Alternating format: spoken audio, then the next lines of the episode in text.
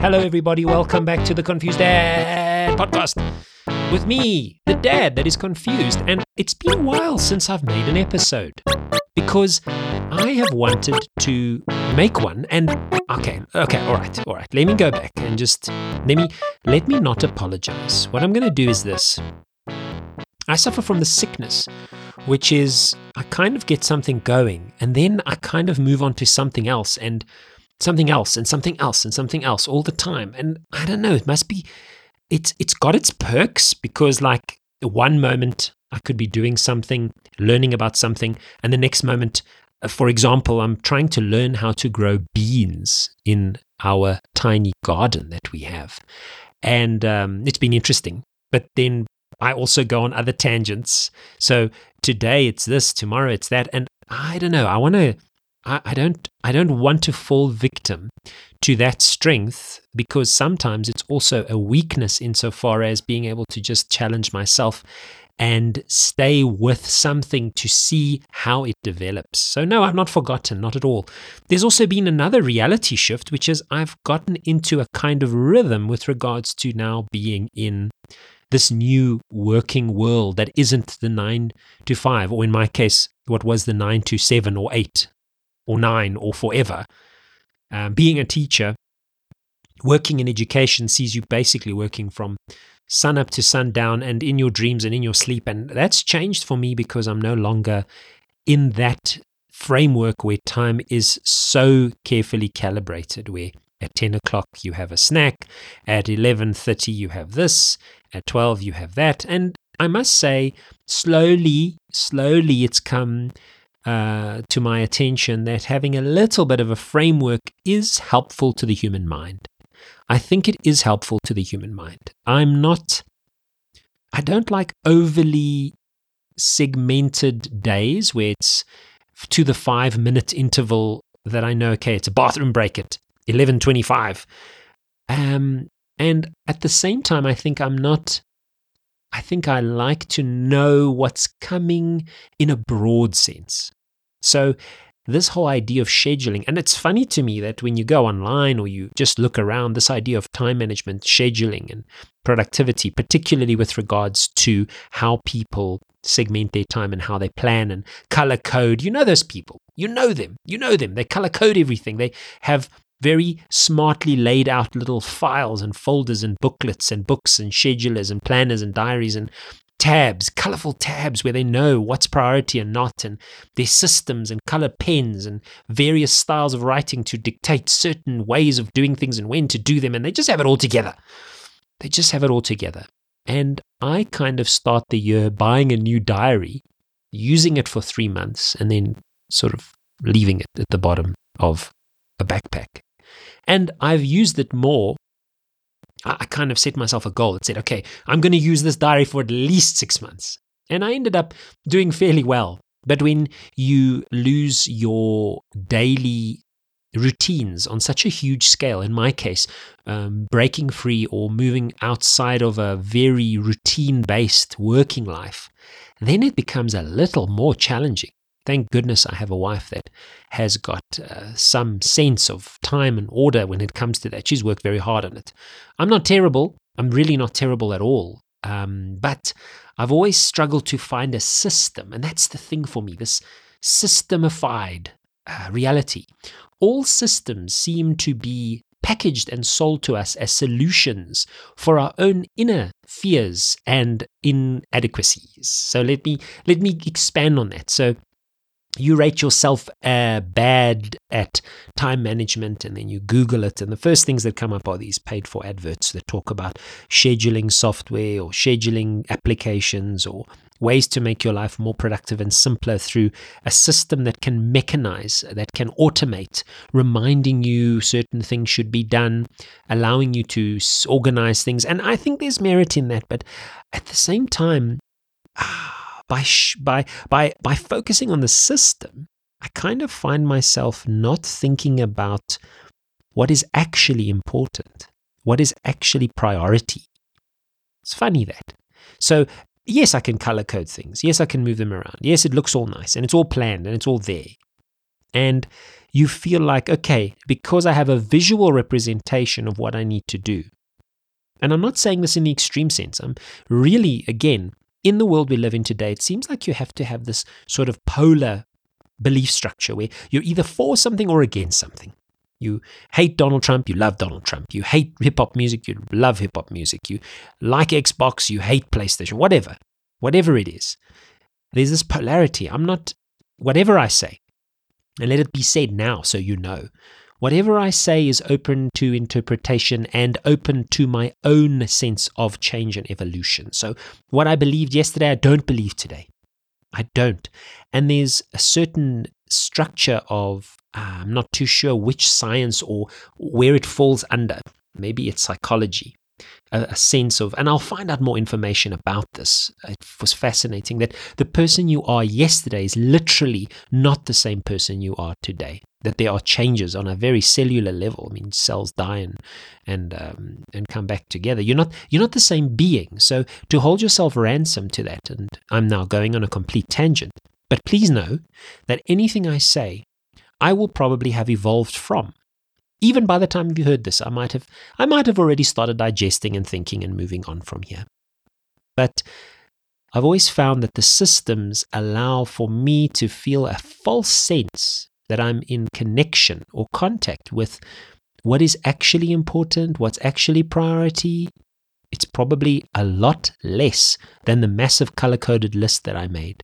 There's probably only two, maybe three things that absolutely critically have to be done that have a time frame you know paying your taxes getting fuel at the at the petrol station so you don't get stuck somewhere going to the dentist um, you know things that if you don't do them it's going to cause an overarchingly bad life situation. And the majority of things that and I'm talking from my own experience here, that we, or I, keep myself sort of occupied with when it was working in the working world was kind of everything gets lobbed into this priority pool and you just sort of grab at bits of it whenever you can. And um, some days I could go grabbing, you know, 20 or 30 or 40 things that I was doing, feeling very good about myself, or, or at least uh, superficially, because it always kept resetting. Tomorrow was more of the same bits. It didn't feel like I was having a, a meal as such. I wasn't feeling satisfied. And I can only say that now in retrospect. I couldn't say it at the time. At the time, everything felt equally important, and I had to get it all done. And I would sacrifice whatever I could because the thing is, I saw my sacrifice as a way to prove to myself that I was good enough for my family. And maybe this is something which you can relate to. Sacrificing myself, my energy, my focus, going outward and pushing into the world. And I'm not saying don't be successful, don't aim for success, not at all. What I'm saying is, I used that. Um, that became a kind of yardstick for my love, for my family. That was the way for me to kind of prove it. And I don't know anymore. Now that I'm outside of it, I I feel more love and connected with the people that I care about than I did when I was sort of being productive and proving it. Because when that went away, when my work, the way that it was structured, when my identity as a teacher, as a principal dissolved, I realized what was left wasn't that. It was still that I cared deeply for my wife and child. It didn't take that away from me. What went away is the fact that I felt like I could add value to their lives by being as productive as possible at work, as busy as possible, or as efficient as possible. And those words that efficiency, sacrifice, drive, push, uh, grit, whatever you want to call it, all of those things that lob into that kind of I've got to get up and do it, which again, I'm not saying that that is a bad thing, but it masked for me the fact that I, I was doing it for the people that I cared about and that they exist outside of that. They're not wrapped up in it. I thought that they were. I thought that there was this massive, some sort of connection between me as a man, a productive, strong, stallionesque man, uh, the caveman in me, saying that I've got to go out, you know, and bring back some of the bacon. Because as a teacher, I wasn't earning enough of the bacon to be the sole provider of bacon, which I'm very, very grateful for because I think um, I think as a as a human being, when you're you are financially responsible for your entire family, I I humbly I humbly have to mm, sort of kneel down in front of you and say I I don't know if I could deal with that level of pressure. It is it's something so intense. I I don't know how you're able to digest it, and I'd love to know from you how you manage. How do you personally manage the stress of being the sole provider for people?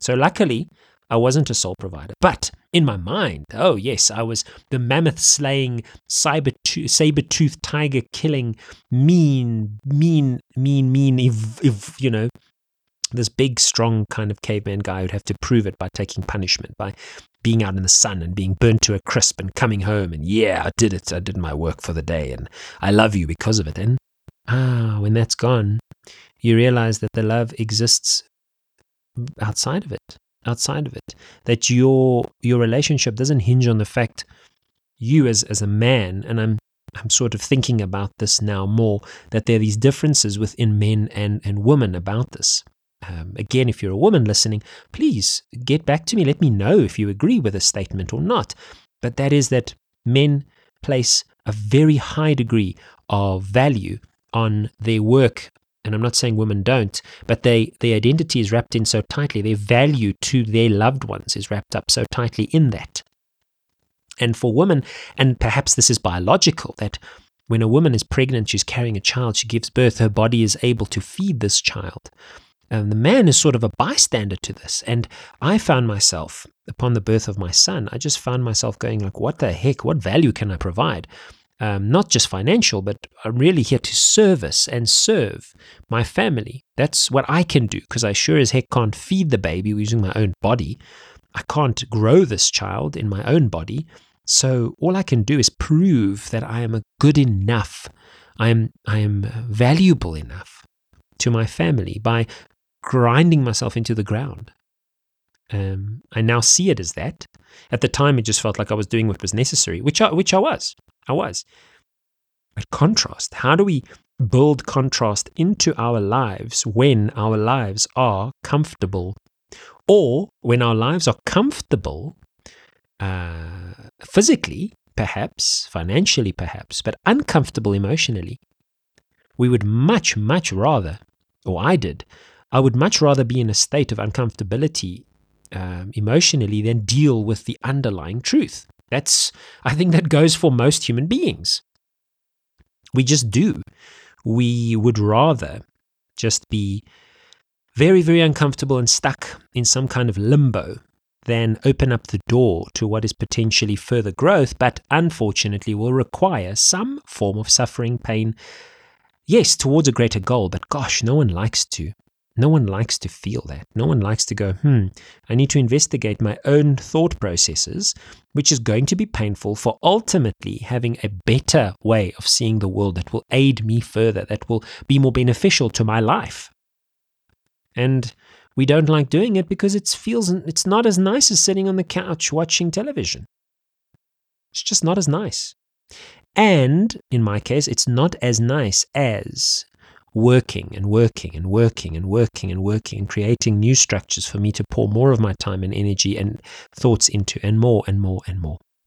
Because secretly, I knew that if I stopped, then those feelings which were unresolved, those states of being which I rather would not be uh, seen with in my own mind, those are not friends I'd like to be seen around with my thoughts, my feelings, I could keep them at bay by keeping myself on a treadmill, a pattern. That's what we do. That's why I say routine. Routine is an interesting one. I like to know what's coming next, but I don't want to know what every little detail, what is coming next, and every possible little aspect. Then there is little autonomy. And at the same time, with absolute, absolute, absolute autonomy also comes uh, there's a sense of feeling abandoned, of feeling lost. And I can use this example of myself now teaching online for a Chinese based language company where I'm also doing some marketing work for them. So I I work through their, their marketing release schedules and design content for them, Instagram posts and Twitter, uh, put, put their Twitter posts up there and, and that kind of stuff, Facebook posts. And the person who is essentially my superior, they have little, uh, little to no ability to engage with their superiors. So the, their boss, the person who actually needs to be giving us as a marketing team uh, feedback, they can't communicate with because that's not done. It's just sort of that's not the culture of the company. You don't you don't ask questions, you don't engage, you don't have differences of opinion with your superiors.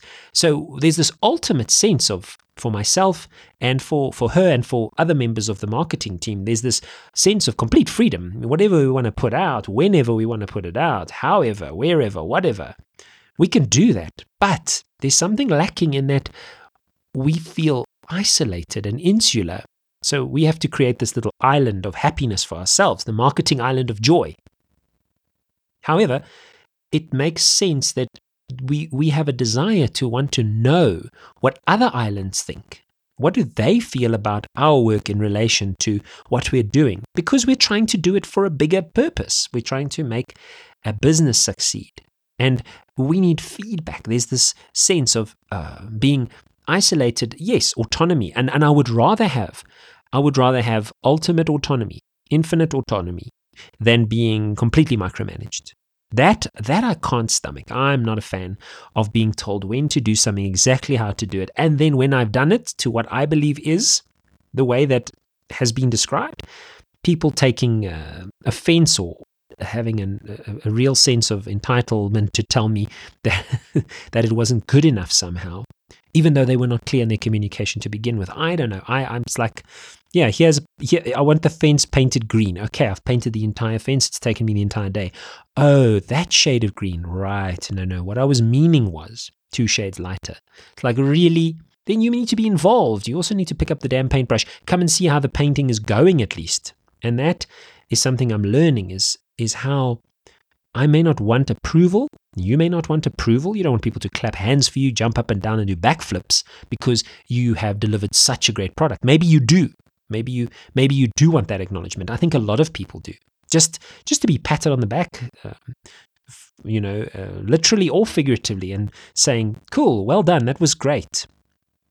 But more so, I think people just want the feedback. They want to engage. And the longer you leave it, the more impossible it becomes. So eventually, you are actually complete strangers to one another, and you actually can't communicate which is fascinating because I've experienced that where the relationship in a workplace, at least, deteriorates because of your inability to find um, common and non-violent means of seeing yourselves. And what I say by non-violent, I mean if you loathe yourself or hate yourself or think you are the worst thing ever, and the other person does too, then that's a very bad. I've always just had that where I have worked with people, and I say this about myself too, that the work on self was actually more critical than the work of the business. It should have been focused on developing people's understanding of themselves, their own needs, and how to communicate those things, which would ultimately lead to a business succeeding because it has a connected sense. It's almost the collective sense of self. That doesn't mean that the workplace has to listen to every little problem that you have. You stubbed your toe this morning, your child has measles. It doesn't have to go into that kind of, and I'm sure you know the types of people. They arrive at work and it's like, oh, you'll never believe this morning, you know, electricity was off and I had to have cold coffee and then I couldn't have a shower because the dog jumped up and bit off the shower, you know, handle and broke it and the pipe exploded. It's like, okay, okay, there's a limit. Uh, and I heard something interesting, and that is that if people around you, especially friends, if people around you, when you share with them your joys or sorrows, and they try to sort of one up you. So if it's, uh, yeah, this morning I had a little bumper bashing and I'm okay. Yeah, no, no, no. You know, I got hit by a 12 ton you know, 18 wheel truck that um, completely cut my car in half.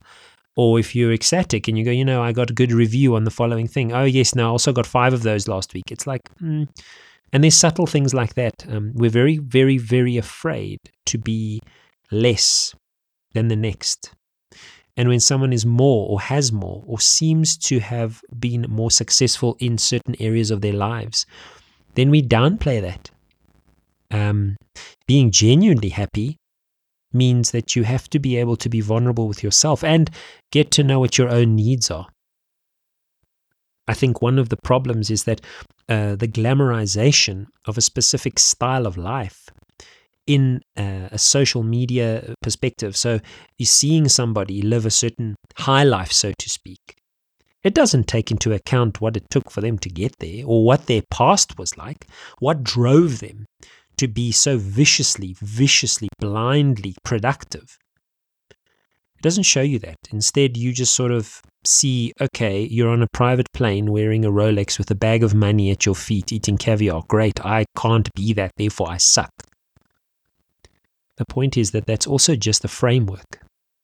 And so many of, of those kinds of um, simplified, and I call them simplified because there are so many people who are doing exactly that, who are creating that kind of image or persona. There are many personas. Uh, maybe there are a finite number in, in, in, the human human world. Maybe we'll be able to map all of them, like, oh, you're a type B7932. Maybe all the little permutations of our minds will one day be able to be sort of mapped together and we'll accept that we are just mammals and we are just products of all kinds of chemical, biological, um, environmental, and and who knows what else energy, right? Altogether. So you have this very simpl- simplified framework of what life and success and joy and sadness and all of this stuff is. But ultimately, allowing yourself to feel and become vulnerable will will create a certain level of nuance, a certain level of gray, and also many shades please excuse this this reference. Many shades of grey. Oh man, I've walked into that one. That was many shades uh, within life. There isn't just a specific version of joy and happy and sadness. There are these little flavors with various elements and edges and hues and textures, and they change and they evolve. And if you can say to yourself, yes, okay, Life is about that constant ebb and flow. And, and I wouldn't even call it ebb and flow because ebb and flow insinuates there's an up and a down. And if you're a surfer, you want it to be, you know, high tide. And if you if you're someone who likes to explore the beach, you want it to be low tide. So it just that analogy doesn't work for me. This ebb and flow, it means like sort of on and off. It's not like that. It's it's um it's much more fluid. It's much more hard to hold in your hands. It's kind of like a weird gelatinous jelly that moves as you move, but you're kind of forced to move. And sometimes you're shook and sometimes you're bumped and sometimes you're trying to stand still. And it's just there. It's just there. It's not you. The goal is not to try and hold the jelly, really. It's not, that's not the goal. The reality is you're born with it in your hands. So there you go. Um, some drop, some of it drops. Some people eat it off the floor. I don't know if this analogy makes any sense, this metaphor of jelly. I don't know anymore. I think maybe I've lost everyone, but it's like trying to uh, control something which is not supposed to be controlled. It's really not. It is just what it is. And it's your experience thereof. And your mind interprets, you interpret through various things, whether it's uh, mechanisms of defense, uh, your, your, your defense mechanisms help you cope with all of those inputs. And what I've realized is some of my defense mechanisms, coming back to the original point, I've seeked out order in the form of scheduling applications and little notebooks. And I buy, man, I buy like three to four little notebooks a, a, month and I tell myself, okay, I'm going to have a notebook for every single sort of project or idea in my mind and I'll keep track of that. And it's like, okay, well, eventually all the notebooks just get blended into one and then they finally find themselves at the bottom of my bag and then I throw them out a year later. It's like, yeah, that happens. So the fact that success can be the, the, fact that there are frameworks that say if I can color code and organize my life in a certain way, I am successful is a problem for me. It creates unnecessary stress where I immediately feel like a bad, horrible uh, person who cannot achieve. instead of saying, okay, what are my priorities? What have what do I have to get done? And know those. The rest are nice to haves. But let me get the let me get the real core done here and um, take it from there. There may be better ways for my way of working where I can feel um, the, the the idea that's been running through my mind over the last few weeks has been I need to treat myself with the same level of acceptance, respect, scope, um, and possibility as I do my own son, as I do children and have done in teaching, where I don't immediately write them off and, you know, gosh, that toddler was trying to walk and they fell over. God, they'll never be able to walk properly. Their whole lives are going to be ruined.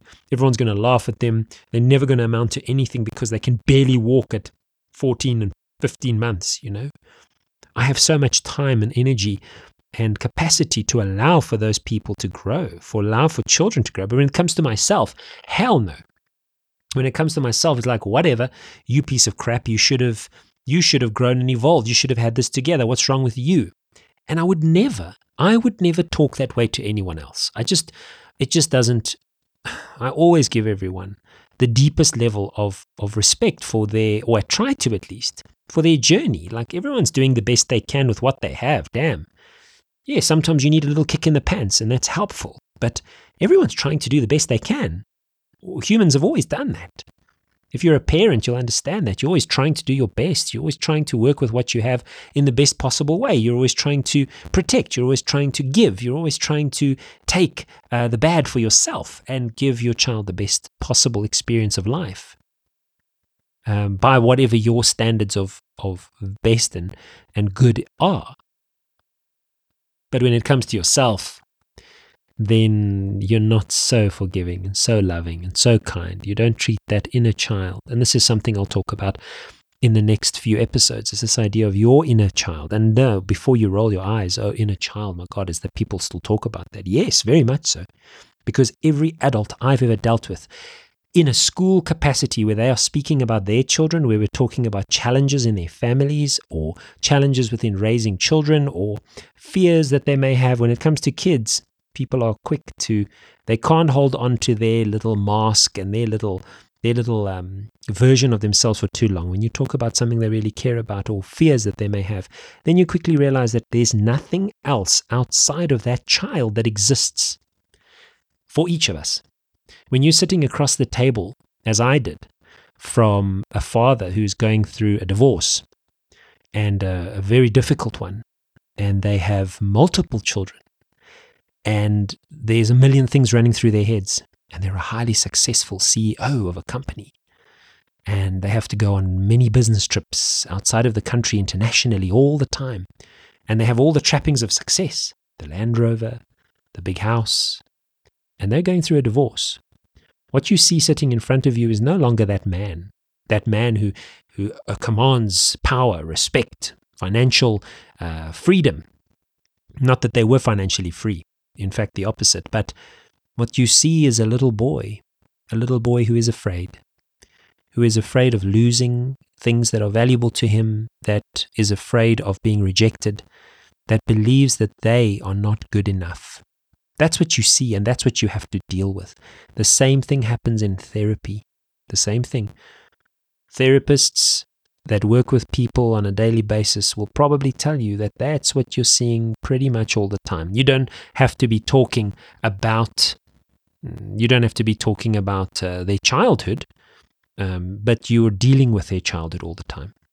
So yeah, I am very much back, and um, I'm hoping to share more of my thoughts with you in the coming few days uh, that have been rummaging around in my head. I've had some interesting realizations and awarenesses and appreciations for things now that I'm living outside of a framework that I have for such a long time. So I'm very excited to be feeling like I can do this again.